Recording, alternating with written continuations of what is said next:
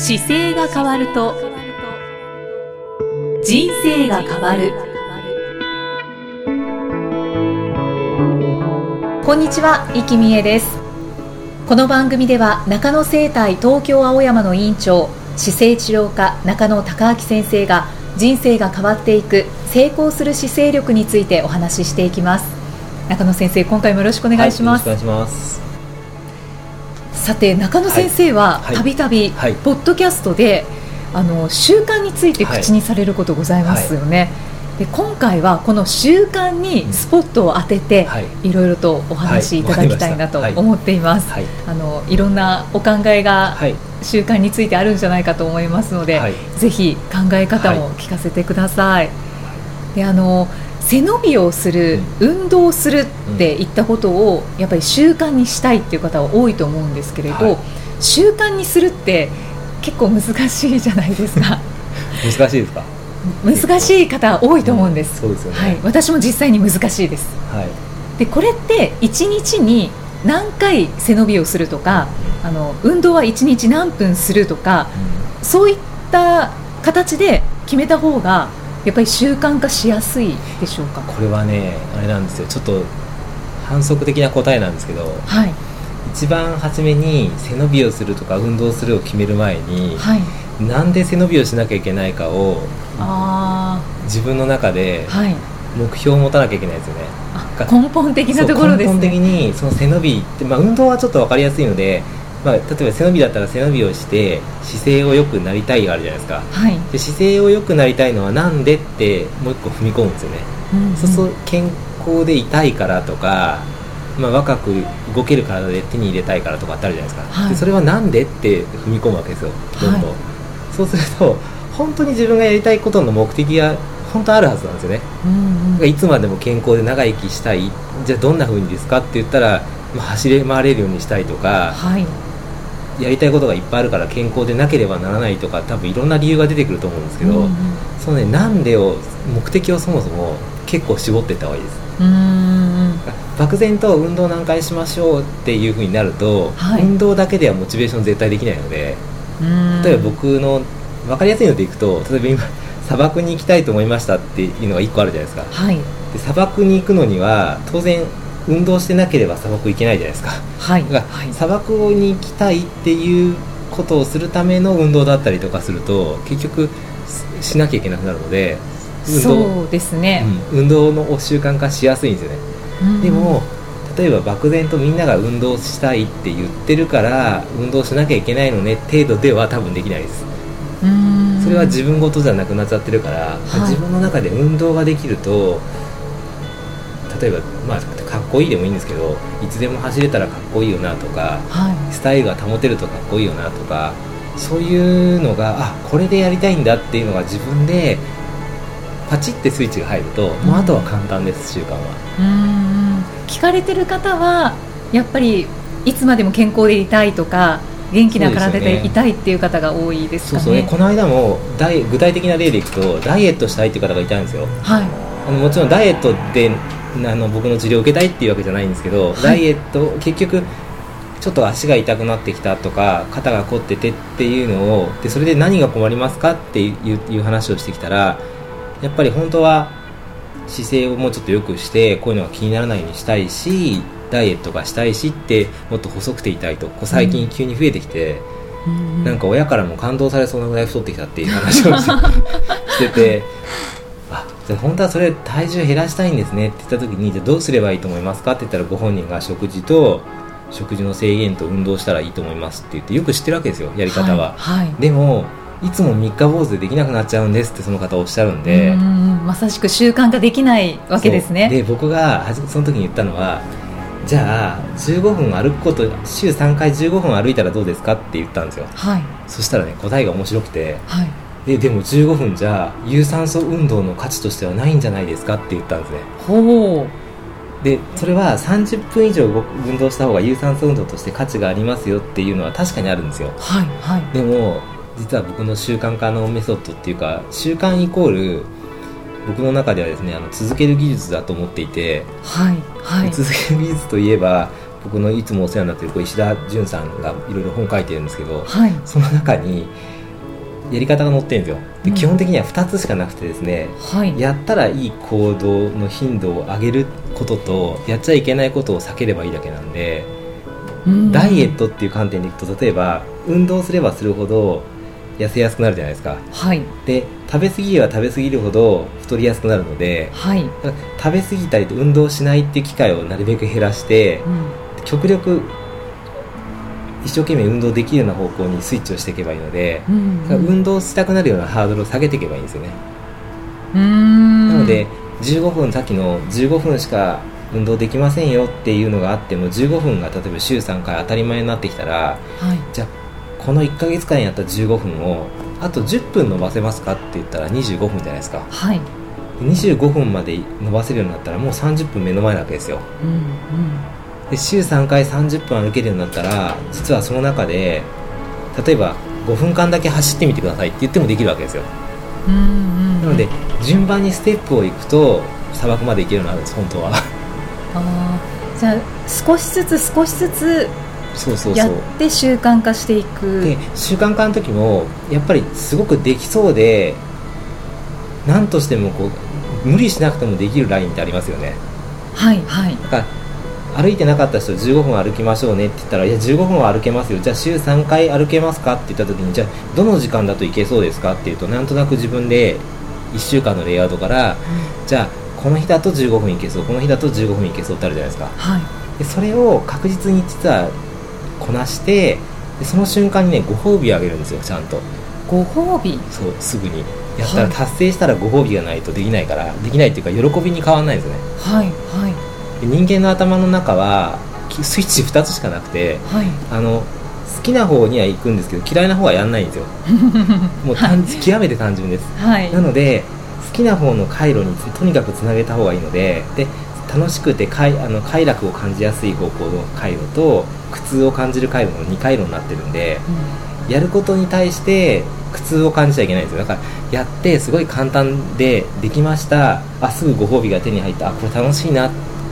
思う繰り返しが習慣化の鍵なんで、ご褒美っていうのは例えばどんな？もうね何でもいいです。例えば僕が自分でやる時だったら例えば食べたいものがあったら、食べたいものを食べるのはその目標を達成した後とか、さっきのだったら15分歩いてきた後に美味しいコーヒー入れてみようとか。はいはい。自分がワクワクすることをご褒美に持ってくる。すぐそのあのマラソン大会とかそのトライアスロンとかもう大会終わった後にすぐ飲み会をしようとか、はいはい、もうそのためだけにやろうっていうのみんなあるので 僕の一緒にトライアスロンする仲間はみんなやっぱり終わったらすぐ飲み会しますね。必ず打ち上げをするっていう。ね一番楽しみですよね。なので頑張ったら打ち上げがあるっていうこう回路で楽しい方につなげていくんですよ、はい、でそれ積み上げていく結果なんか砂漠みたいなすごいやつでもその手前の練習過程を順番に置いておけばまあ砂漠に行くまでに、まあ、いくつかマラソン出たりとかしている中で、はい、それが達成してどんどん近づいていくことによってこう最後の目標に近づけるようになるのでなので習慣化は何ですかって言ったら本当に達成したいことが何かをまず先に見て、うん、でそのためにやったらいいほんのちっちゃなこと、うんうん、で毎今すぐできそうなことを必ずやってご褒美を与えるっていうパターン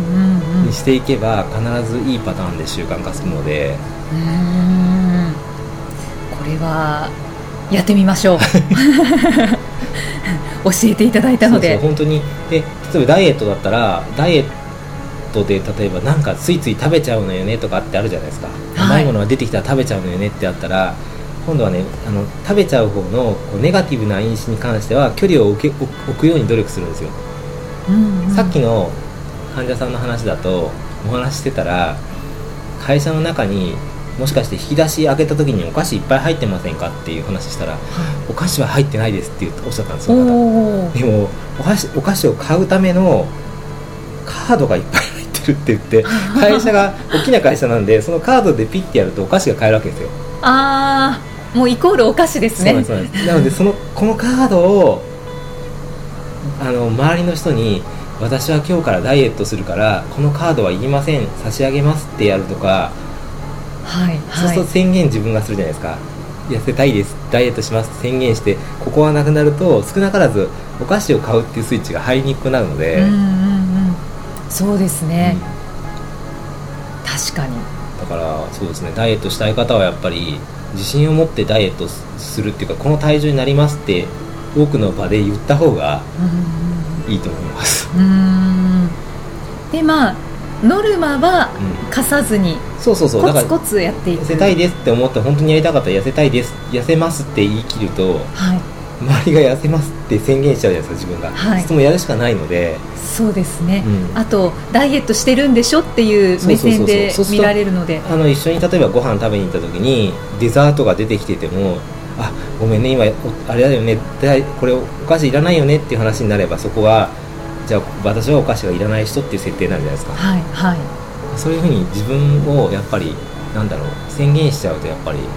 周りの力を借りやすいので、うん、そうですね、うん、周りの力を借りるっていうのもいいですね。そう自動的に習慣化するので、うんうん、本当にさっきの運動とか背伸びを何回するっていう方なんかはだから僕背伸びは1日何回しますって自分では目標にしてないんですよねいつもやってるから、はい、もうあんまりここ気にしなくなっちゃってるんですけど、うん、今運動何分かしたい方は多分運動できると何かがあるはずなんで、はい、そのためにまず歩くっていうことを習慣化することから多分始めていくときになんかその本当にやりたいことを目標にして。うんうんうん。なんでそれをしたいのかっていうところとあと先生のように、砂漠で走りたいっていうような目標を持って取り組むと習慣になりやすいですかね。そうですそうですぜひいろんなヒントが見えてきましたね、はい、していただきたいと思いますけど、はい、中野先生の習慣についての考え方って今すごく出てきたとは思うんですけど、はい、あとはちょっとしたその習慣化するコツなどがあったらぜひ教えていただきたいんですけど。コツはそうですね。とにかくやりやすいようにしてしまった方がいいのでやりにくい要素を減らすことが秘訣ですよね。うん先ほどの引き出しにカードが入ってる、はい、それを誰かにあげちゃうっていうのは一つのコツですよね、はい、そうですね。そうそうそう。本当にそんな感じですね。あとは例えば、うん、家ですと例えばストレッチしましょうって言った時にできない人は、はい、今できてる例えば歯ブラシすることとストレッチをつなげてみるとか、うんうんうん、今やってるか形のものにちょっとプラスアルファでつけると大体時間帯のイメージができてくるんで、はいはい、場所と時間が決まってこないとやっぱり行動に移せないので、うん、もう行動するための場面設定をもういかに作るかですよね、うん、具体的な時間を決めるってすごく大事ですね。そうです。もう具体的に見えないことはできないので、うん、なのでさっきの運動で何分運動したいですっていう方だったらもう帰ってきたら、荷物を置いてそのまま行くのかもしくは朝起きて運動靴を置いといて行くのか、うんうん、そ それでも自信がなかったらもう運動するものを着て寝ればいいのかなと思ってて。運動するものを着て起きたら着てますよね、はい、そしたらもう行くしかないというか行こうかなって思いやすいのでそういうふうに持っていくのはすごく大事ですね。うん。そっか物から入る。うん、僕はだから結構物のモチベーションが自分でやりやすいので、はい、砂漠とか行く時も新しいものを買ってみました。この道具を実験するために走ってみようとかよくやりますよ、ああ確かにブログでたくさんものの紹介されてますよね。しょっちゅうやりますそれは。なんか自分でどんなのかなって知りたいからあれでだから、あれをやりながら自分のハードル下げるんですよね。ああでも物があるとモチベーション上がりますね。そうです新しいウェアとか。そうですよね。はい。だからそれはそういうそういうのでももう自分がワクワクするって分かってる方はそれを上手に使っていけば。うん、うん、そうですね。ありがとうございます、ちなみに私も最近あの習慣の本を、読んでまして、はい、ちょっと今手元にあるんですけれども、はい、えっと、人生を変える習慣の作り方っていう本なんですけれども、あの私もやっぱり習慣にするのがなかなか難しくってでこの本の中にいろんなヒントが詰まっていたんですけれど、はい、あの一番目から鱗だったのが、はい、あの私日記を書いてるんですが、はい、日記をたびたび忘れることがあって、それってやっぱり一日も欠かさず書くことが習慣であって意味があることだって思ってるんですけど忘れちゃう時があるんですよやっぱり。でそれをどうしようかなって思ってた時にこの本に書かれていたのが、日記を書き忘れたら翌日の8時に起きて書くようにする、っていうことをすればいいです、というふうに書かれててあ翌日に持ち越していいんだっていう驚きがありました。ちなみに日記何のために書いてるんですか？あ日記はあの具体的に何年前にこんなことがあったっていうそういう振り返りと、あのどういうふうに 自分が過ごしてきたかなどういう気持ちで過ごしてきたかなっていうのが、うん、あのちゃんと記録として残ってるといいなと思って。それ見るときはいつですか？年末とか年。始とかですね。あ1年その時の。はい。前の年のを見るんですか？前の年を見ます。その時にじゃあ振り返って当時と今と比較するあそうですそうです。比較するためですね。そうですね、はい、だから1日なくてもいいんですよあそうですか。多分 比較したいのが長期スパンだから、はい、あの今のお話聞いてると1年間じゃないですか,、はい、1年間の中で1日や2日間なかっても多分そこはあのイキさんの中のやりたいことの中ではあ忙しくて書けなかったんだって多分終わるからそれなくてもいいんですよちょっと残念に思う自分もいるんですけど。そうすると多分違う達成感じゃないですか。全部埋めなきゃいけないっていう多分達成感だけど、はい、それ全部埋めることで何が起こるのかどういう感情が欲しいのかって考えると基本なんかなんだろう全部自分の欲しい感情のために行動がついてくるので、はいはい、なのでそれ後で見た時に自分で振り返った時のこう喜びを感じる中の一個に全部やった自分を褒めるとかっていうのが多分あるんじゃないですかね。あちょっとノルマになってる感があるのかもしれないですね。でもそんななんかノルマに本当はしなきゃいけないはずじゃないはずなんですけど、はい、なんか書いてることが毎日やることが自分にとって好きなのか、あのその辺がだから好きだとねやめれないしあそうです、ね、その辺がだから詰めて全部埋まったことが大好きだっていうパターンなのかもしれないですけどでも一番大きなのは振り返りたいっていうところ、ね、それだったら多分ちょっと抜けてても平気じゃないですか。振り返った時にどうどう思います？1か月の1年分振り返って、はい1日抜けてたらどんな感じします？まあ、やっぱり最初に残念だなとは思いますけど。あ抜けてしまう自分なんだって思っちゃいますけど、うん、まあ、でも比較する分には、まあ、大して差はないかもしれないですね。でも逆のパターンもあるんですよ。書いてなかったら365日のうち364日はかけてるわけですよ。あはい、364日分もかけてたって思えばすごいことじゃないですか。そうですね。さすが。さすが中野先生ポジティブです。あるものにやっぱり目つけてくるとそうやって見えちゃうし、はい、抜ける方だけ目がいくと1日しかできない自分がダメに感じるかもしれないけどでも本当は365回分の364はできてるっていう、うん、それだけエラーしてないからすごいことですよね。うんそうですね、はい、そうすると多分楽にはい、はい、もうちょっと楽に楽しく日記を書きたいと思います。ぜひぜひ。はい。習慣についていろいろとお話しいただきました。はい、ありがとうございます。さあこの番組では姿勢や体についてのご質問そしてご感想を随時お待ちしていますご質問とともに年齢体重身長性別をご記入の上中野生態東京青山のホームページにあります。お問い合わせフォームからお送りください。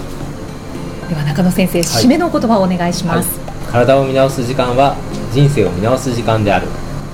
今回もありがとうございました、は